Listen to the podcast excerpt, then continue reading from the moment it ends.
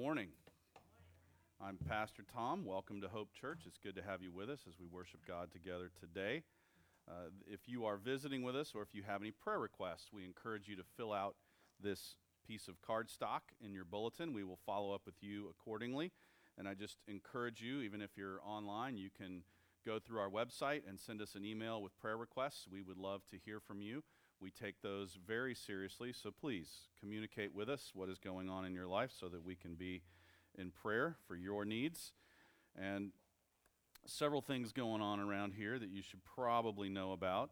Um, in addition to our Sunday morning live stream, there's also a Tuesday night Bible study at 7 on Tuesdays, and that's uh, going to, we're going to conclude a series that we've been going through up until this point called What We Believe and then we will take a break over the week of Thanksgiving.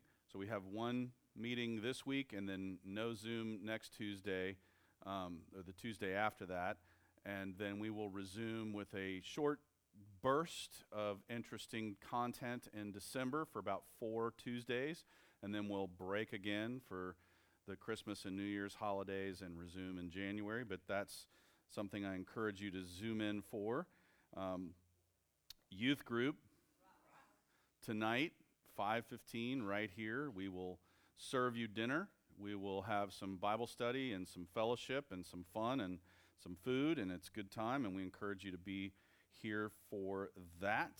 Um, we also have a men's night coming up on the 19th that's a friday night.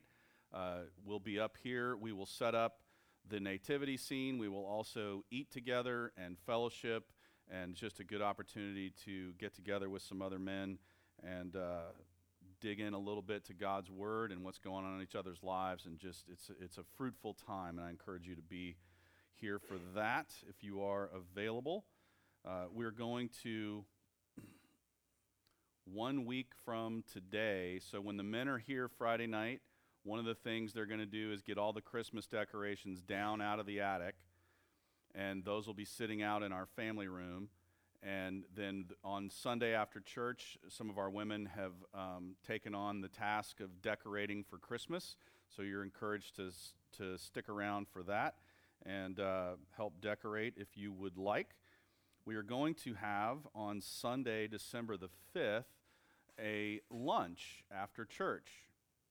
And this is uh, really our first uh, post church lunch post COVID. So um, we're going to do it a little bit differently. It's not going to be a potluck. We're going to have individual sandwiches for everyone. And uh, so hopefully it'll be, it will not be some, you know, funky super spreader event. It'll just be lunch together. And then depending on how many folks we have and how that goes or how it is going, etc., we will break into smaller groups for prayer at the end of that lunch. So we'll have some time for fellowship. We're going to be partially indoors, partially outside, weather permitting, um, just to kind of spread out and just make sure that this event is uh, good for everyone or as many as possible. So, encourage you to mark your calendars for that. That's Sunday, December the 5th, and uh, we will uh, have all that ready to go after church that Sunday. Um, some other Christmas save the dates. We have a, well, the four week Tuesday night Christmas story Bible study we talked about earlier. Um, we're having that care group, lunch, men's night, youth group. Did I already cover all these? Okay, and we're, we're caroling is on. It says it is here. I'm just verifying. Oh, it says I can't read. Let me, let me do this. Yes.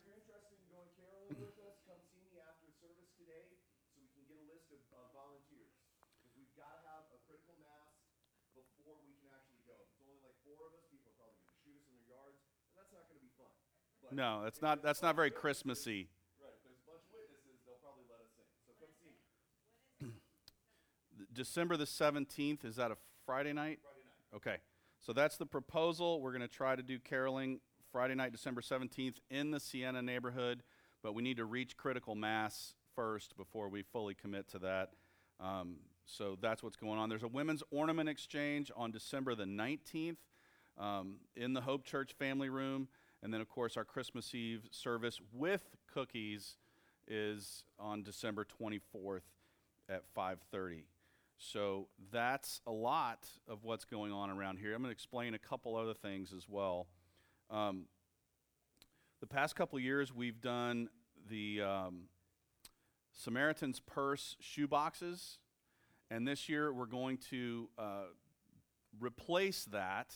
That was always called, I think, Operation Christmas Child, and we now are going to engage in Operation, I don't know, Bless Cuba or something like that.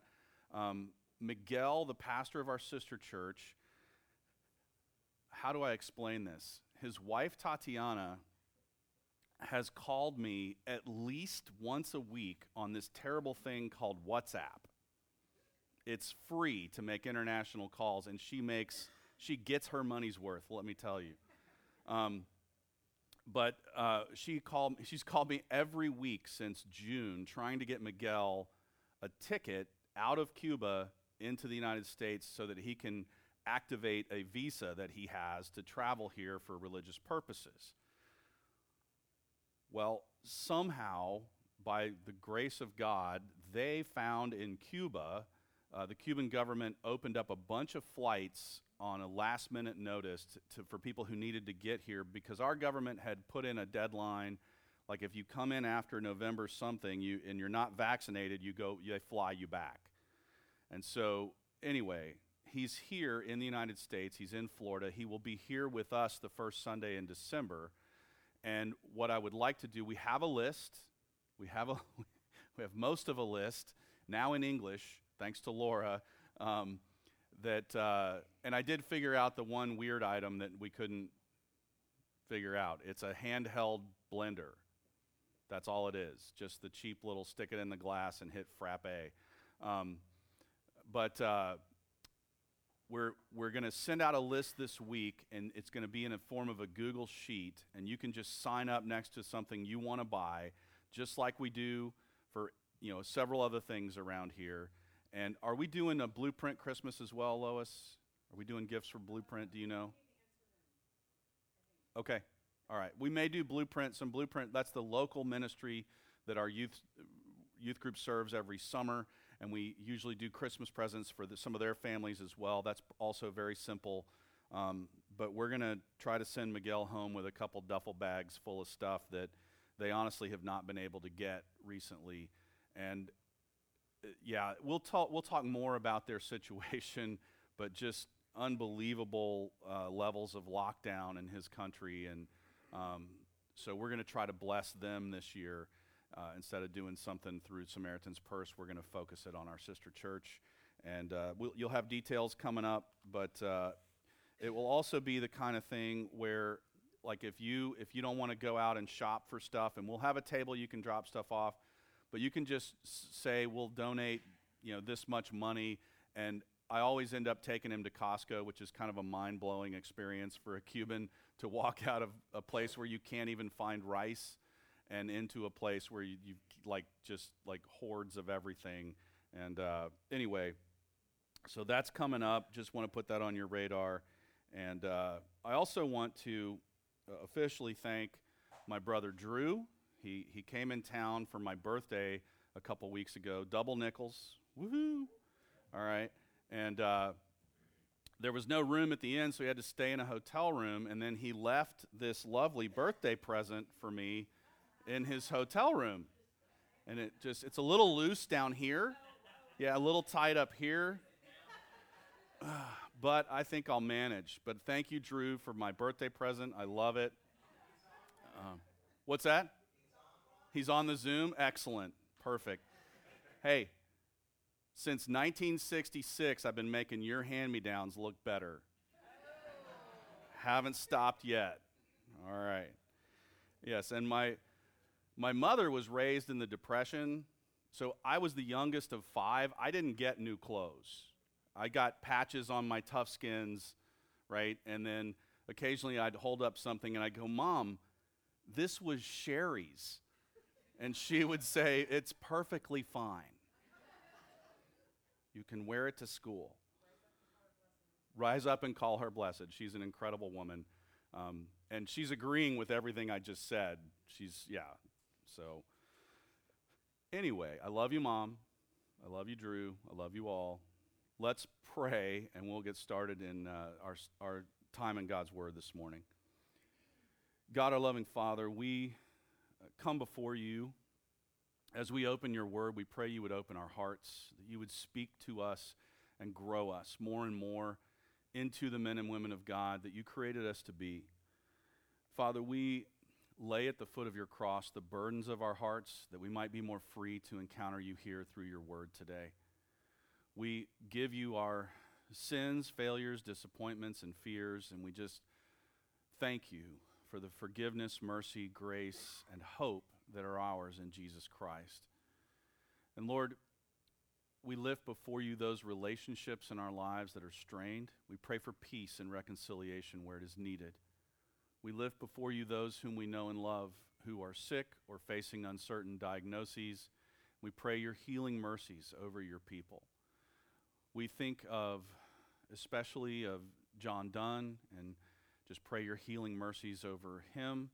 We pray for Lori Branson as she recovers from surgery. We pray for Jim Harris as he uh, battles uh, the depletion of his eyesight. We just pray for healing there. We pray for all of those that we know and love who are in need of your healing now. And Lord, we lift up this country and we just pray for our leaders at every level of government, elected and appointed. We pray that you would give them wisdom and discernment in the decisions that are before them. And we lift up our men and women in uniform, especially this week as we honor our veterans. We thank you for their service to our country, for their willingness to write a blank check to the Constitution that we live under, that they were willing to serve and sacrifice, and that we are thankful for the freedoms we enjoy as the result of their service. We pray your blessing over them, over their families. We pray especially for those who are in harm's way, and we ask that you would bring them home safely. We lift up those who've returned home changed as a result of their service. We pray that you would pour out your healing mercies and your peace upon their hearts, minds, bodies, and souls. And we ask that you would use us, your church, to minister your grace and your love to them and their families as they uh, are restored to civilian life and learning to live back here. We just pray your blessing over that entire process. And Lord, we lift up the churches that we're connected to through our denomination, through our missions giving. We think especially this morning of our sister church in Cuba, and we pray that we would be a blessing to them in the weeks ahead. And we thank you for that connection that we enjoy there.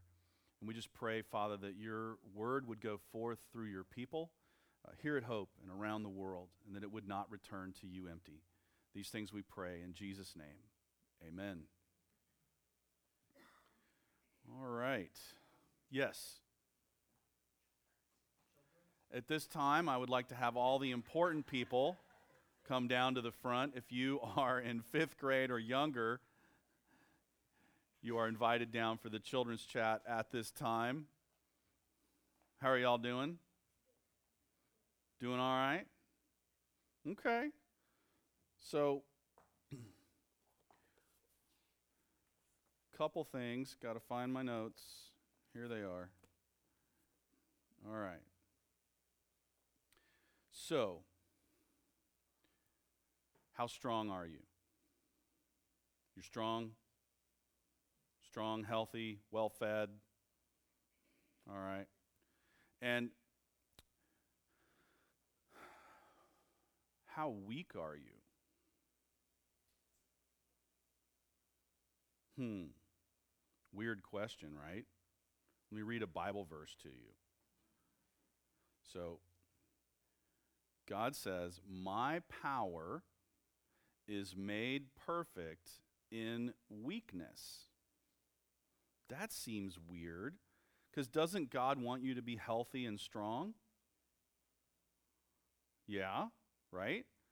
But he says that his power is made perfect in our weakness. What do you think he means by that? Yes, ma'am. Yes.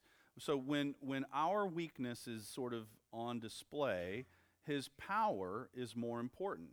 When there's something we cannot do, it makes what God can do more important, right?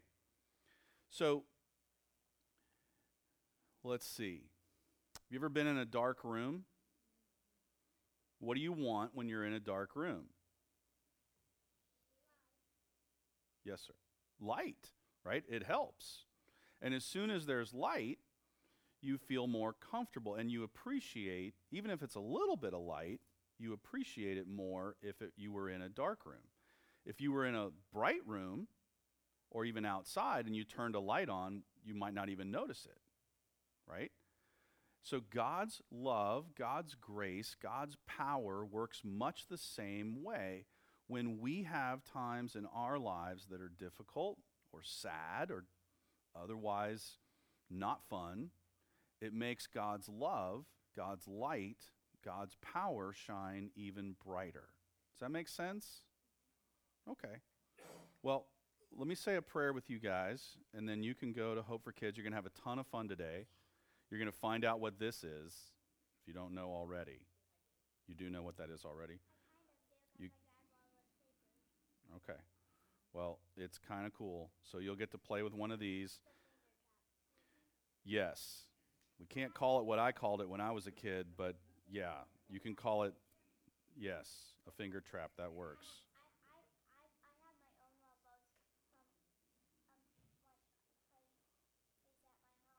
All right. Well, okay.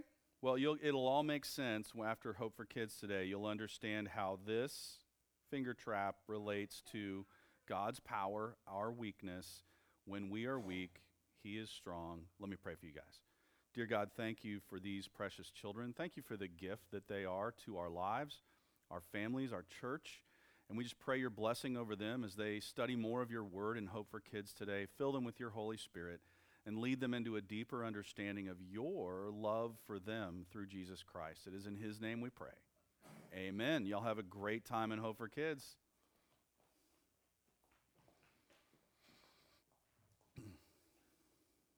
Oh, hey, Esther, can you take this back with you? Cool. Thank you.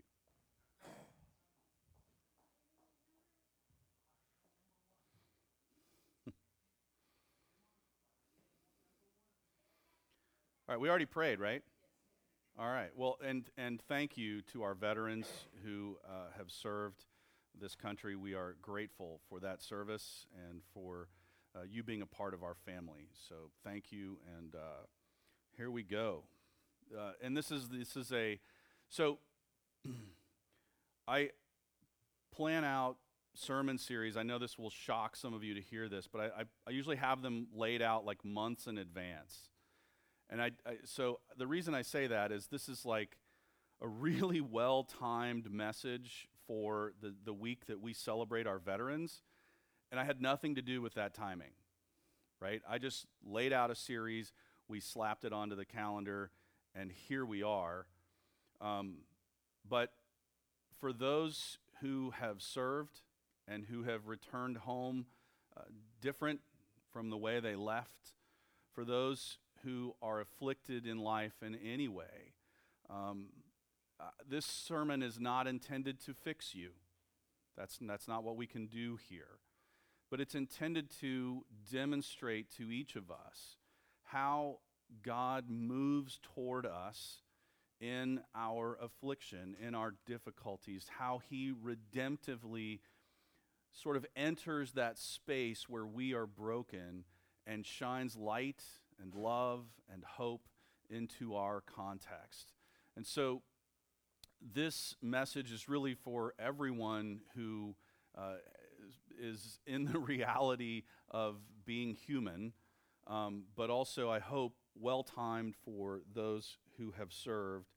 I want to just set some, some background for you as we approach this text. We're going to be reading a text out of Second Corinthians. Uh, this was written by the Apostle Paul, and someone in the church in Corinth had questioned Paul's authority or Paul's ability to correct them, to correct their theology, their behavior, their life together as a church. Paul, this church was a mess, I should point out. These were some really messed up people. And the, the great thing about the church in Corinth is that most of these people, before they came into a relationship with Jesus Christ, had no idea who God was or how they're supposed to act or whatever. And so Paul has this church full of people who don't really know what it means to be a Christian, what, it, what, it, what life should look like, or how it should be different because of our faith. And there's all kinds of strife and infighting and, and sin and difficulty within this congregation. And Paul writes a series of letters to them. And in so doing, he is at, at one point sort of questioned for, like, what right does he have to tell us what to do? And in this passage, Paul, just prior to the part we're going to read, Paul has established himself and his authority as an apostle. Uh, and he has also mentioned a, a source or a time, a moment in which God revealed something to him that he said humans aren't supposed to talk about. So he had received a revelation directly from God about, well, we don't know. Um, but God, think about this everything that Paul was going to have to go through, including his own execution for being a Christian, he was going to need some, I don't know, I don't know that he needed any further assurance, but God gave him this special revelation uh, that would have served as an anchor for Paul in some really tumultuous times some of the circumstances that he would go through, God had ensured that his faith would never be shaken.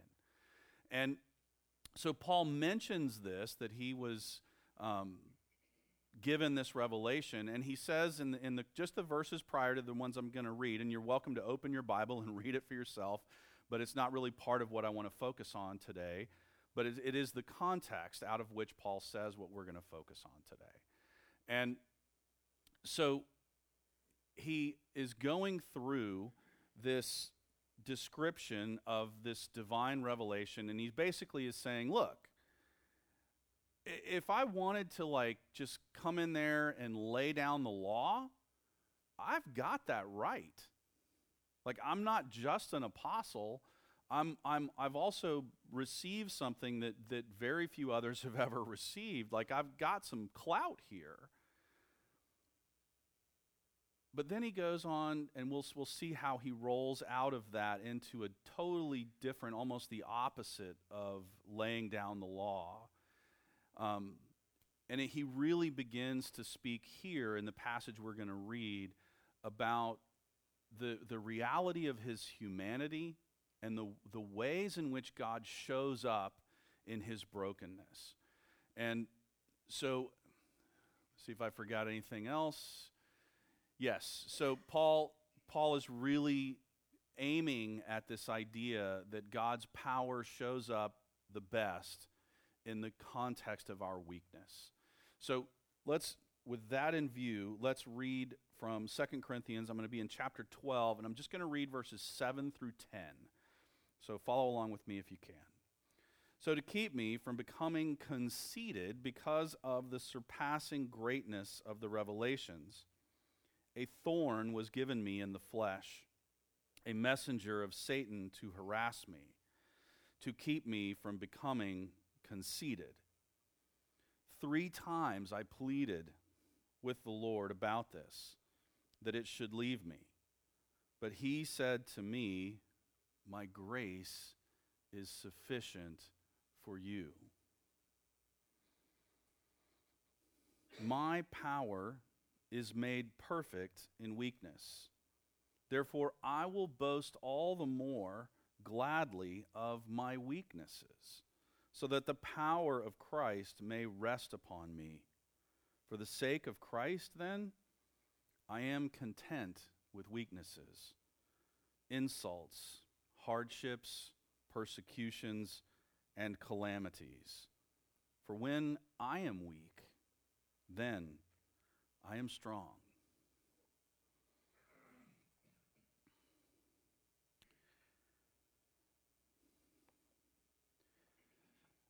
So, I want to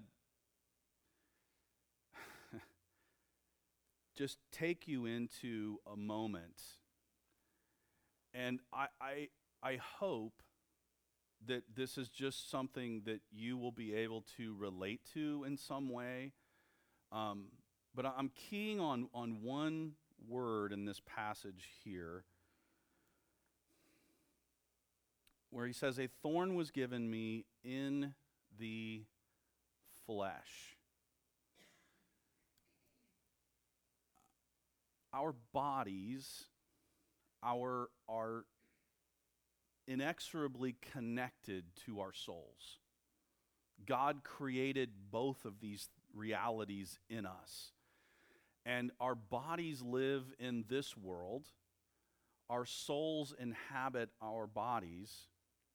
Our bodies are a reflection of our souls, and yet our bodies are not perfect, nor are our souls perfect. But the two play together in God's scheme. It's like one reminds us of the other or reveals something of the other. And about, I don't know, a year and three months ago, um, I got like a pain in my right leg that was different from pain I had had in my right leg before. And I didn't initially think anything of it. Didn't think it was a big deal. Didn't really bother me that much. Just was really uncomfortable. And it was increasingly uncomfortable to the point where I, I called a friend of mine who at the time was working for a cardiologist in Houston. And uh, I said, uh, what, What's going on? Actually, let me correct that. I called a friend of mine who's a founding member of Hope Church, who's now a doctor in Birmingham, and he's an orthopedic surgeon. And I thought, well, it's my leg. That's kind of orthopedic, I guess. I don't know what's going on. I'll call David. So I called David. And let me just reassure you that orthopedic surgeons are completely worthless at anything other than taking a chainsaw to one of your bones.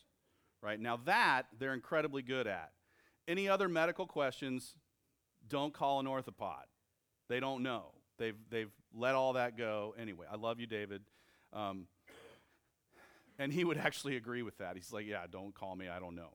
Um, so, anyway, uh, he calls me back a few minutes later after discussing some possibilities. He goes, you know, there is one thing that might be going on there that you should probably go get an ultrasound to make sure, just to rule it out. And I'll never forget the look on the ultrasound tech's face. She was in her 60s, I would say, and she's been doing this a long time, right? And she puts that little thing on my leg, and she just goes, ooh, right? She didn't actually say anything, but you could just tell she got really serious. And she finished her scan she put her hand on my shoulder and she said, You should go to your vascular surgeon's office right now. And if he's not available, you should go to the ER. I was like, hmm, okay.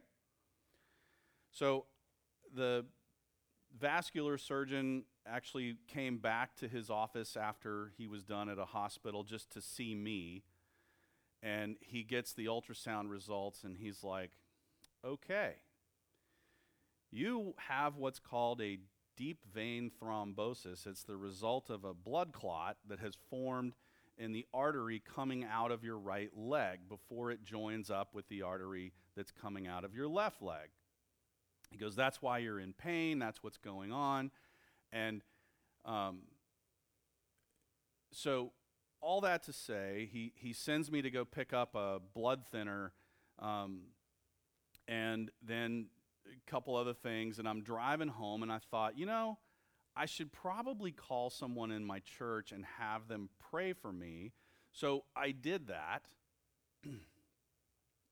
and as I'm asking for prayer, I have this sort of um, sweep of thoughts and it they're they're like they're my wife my kids you my family my mom my brothers and sisters like all of this flood of it was all people right?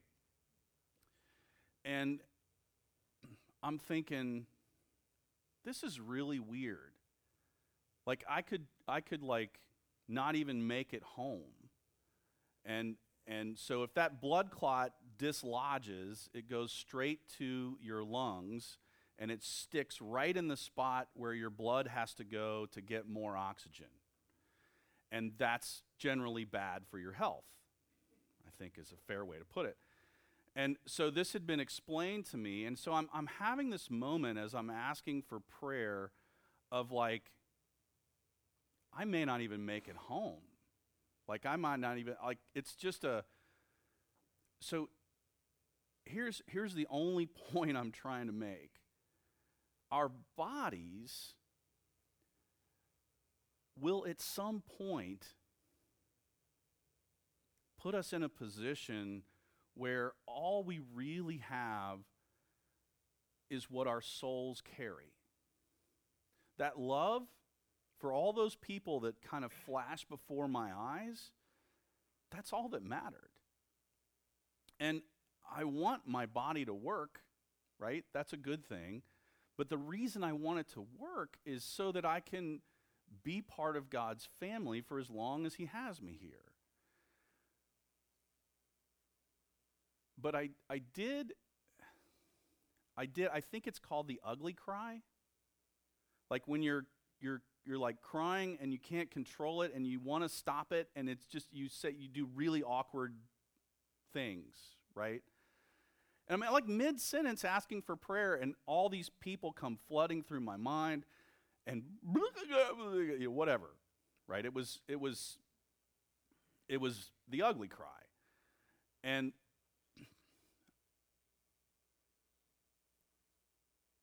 fortunately, you know, found a good doctor. He did a good job.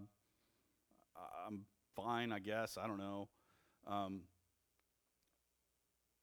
but that moment where the body was in question, where it could not be depended on, where it was in the realm of total uncertainty, where it felt like it was failing me. And you know, the, the, the, the irony in all of that is like, you know what I do. I'm a, pa- like, I'm not afraid of death. Doesn't, like, bring it. Let's go. Let's get this craziness over with. You know, Jesus, come now. That's cool by me. Um, but I think for me, it was it was just the the flood of relational, like this could all be gone. And of course, what comes on the other side of that is so incredibly awesome that it's not even comparable, but here we are.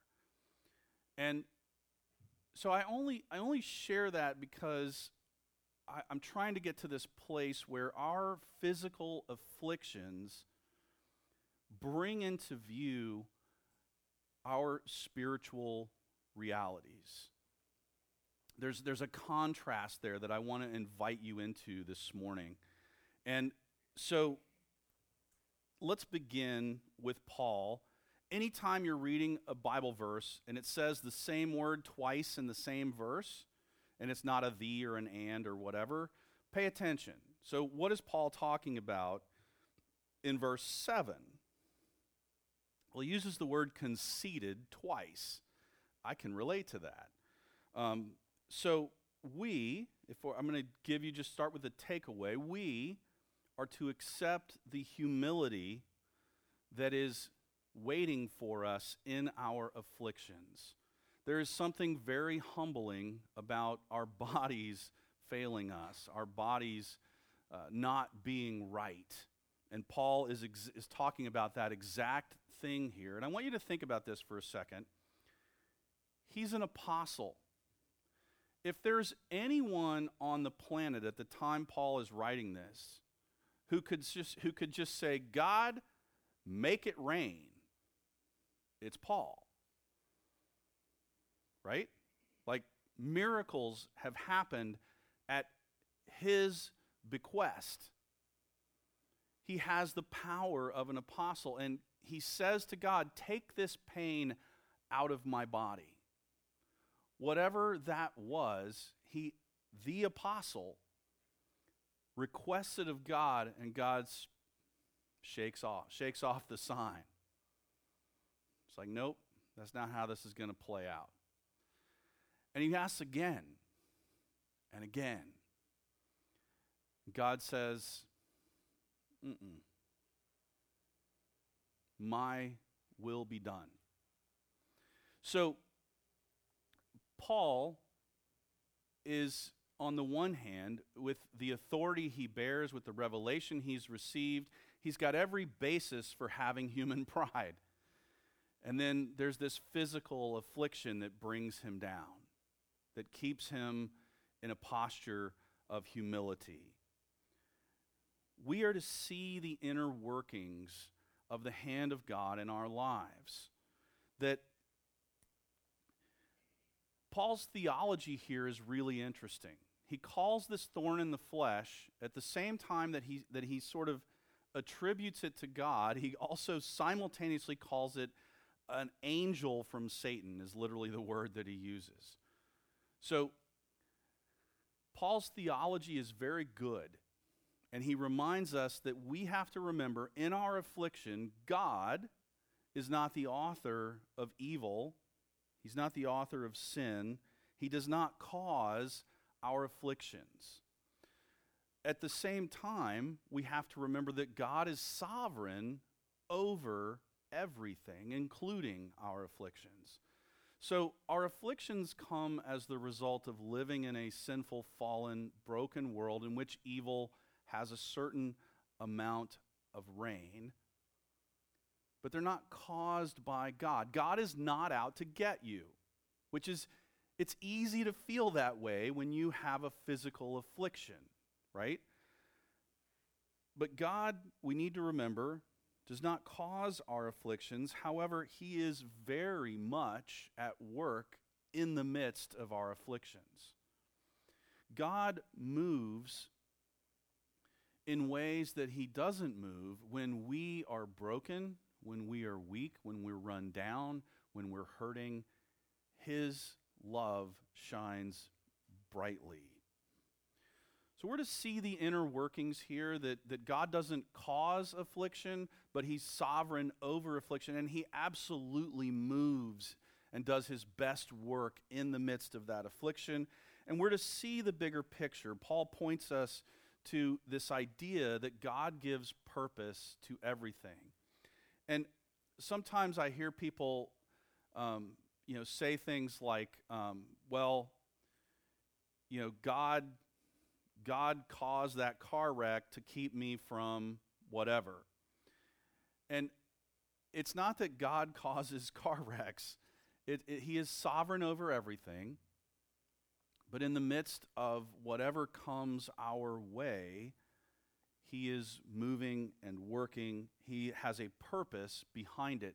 So when God redeems a situation, it doesn't mean that He caused the, the sin in the situation, it just means that He showed up and He moves within that context. He gives purpose to everything. And He is, I'm, I'm struggling with my language here in this next point that he depletes the physical in order to enhance the spiritual.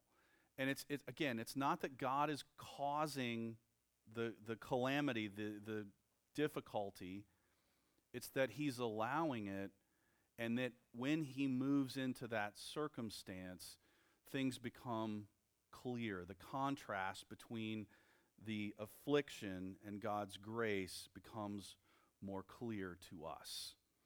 And so that puts us in a posture of humility. And any, literally any physical affliction will put you there if you let God speak to you through that circumstance.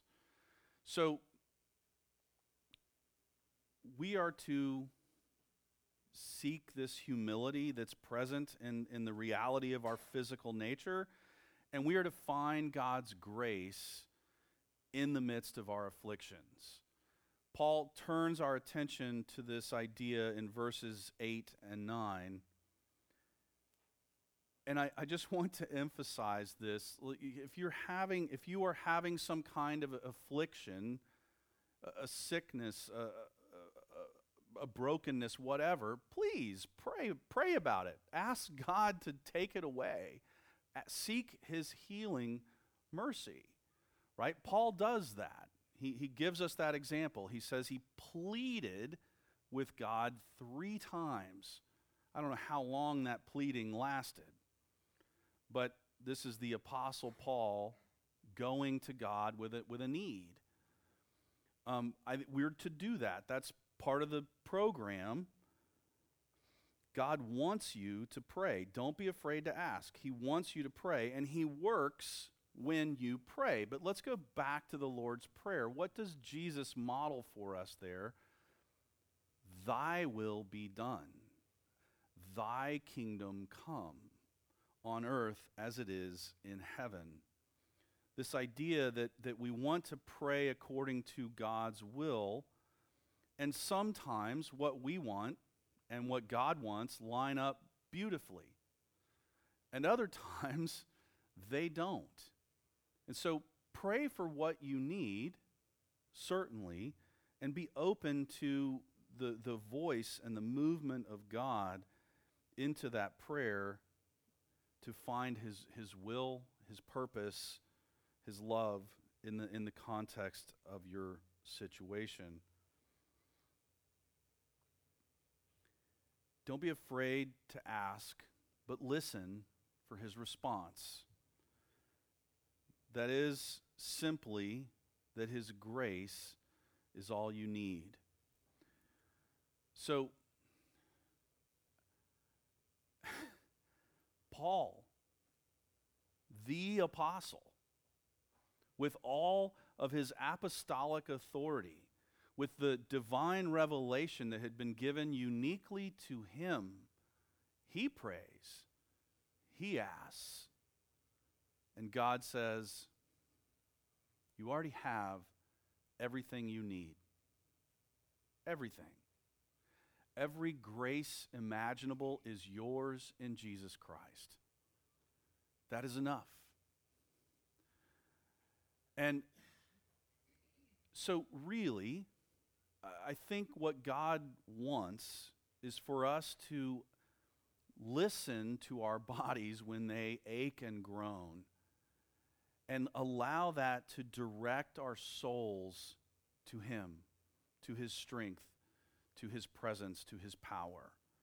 So, we're to listen for God's response in our afflictions, to know that His grace is all we need, and that temporal afflictions bring eternal clarity. I, think the first time I learned this was sitting with a woman who was a member of our church who had terminal cancer. And her husband would, would call me every once in a while and say, Hey, can you come over? She really needs some prayer. And I would come over. Her name was Lorna. Um, great, great person, wonderful soul. And I would sit next to her bed in their living room was like a hospital bed they put in her living. She was home on hospice care. And we would just talk and pray, and I would read scripture. And I thought I was there for her. No. She, in her terminal diagnosis, instead of having despair, she had a spiritual clarity I had never seen before. She saw things much more clearly than I did. She was teaching me what was most important in this, in this life. So, in our affliction, there is a spiritual clarity that can emerge when our bodies fail us. We have to learn to look for this, to see this, and then to relate to others out of that strength of what God reveals to us in our affliction. And so there's humility in affliction, there's grace in affliction, and we are to honor Christ in our affliction. That is, to let Him shine through our brokenness. To remember that He does His best work when we are struggling the most. His power shows up most clearly in the midst of our weakness. This is the God we serve. And I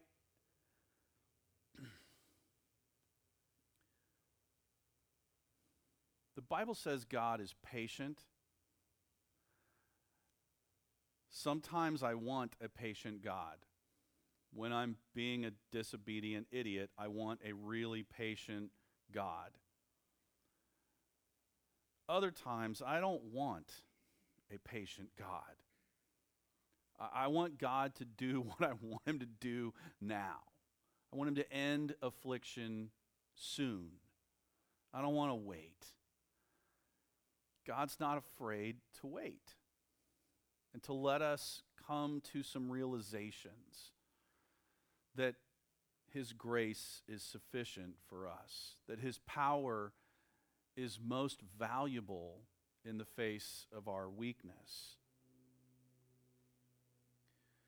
To honor Christ in our affliction means that we let Him shine through us in our most difficult times and we let his peace define us. We acknowledge the truth that he can work through anything. He doesn't cause affliction, he does his best work there. His light shines brightest in the darkness. Will you pray with me? God our Father, we marvel at your word, at how well you know us, you see us, you speak to the very core of who we are. We thank you that you are the God who is there in our affliction to bring about spiritual clarity in the face of physical brokenness. That you teach us and lead us and grow us according to your word and according to your will. Lord, help us to know that your grace is sufficient. In Jesus' holy and precious name we pray. Amen.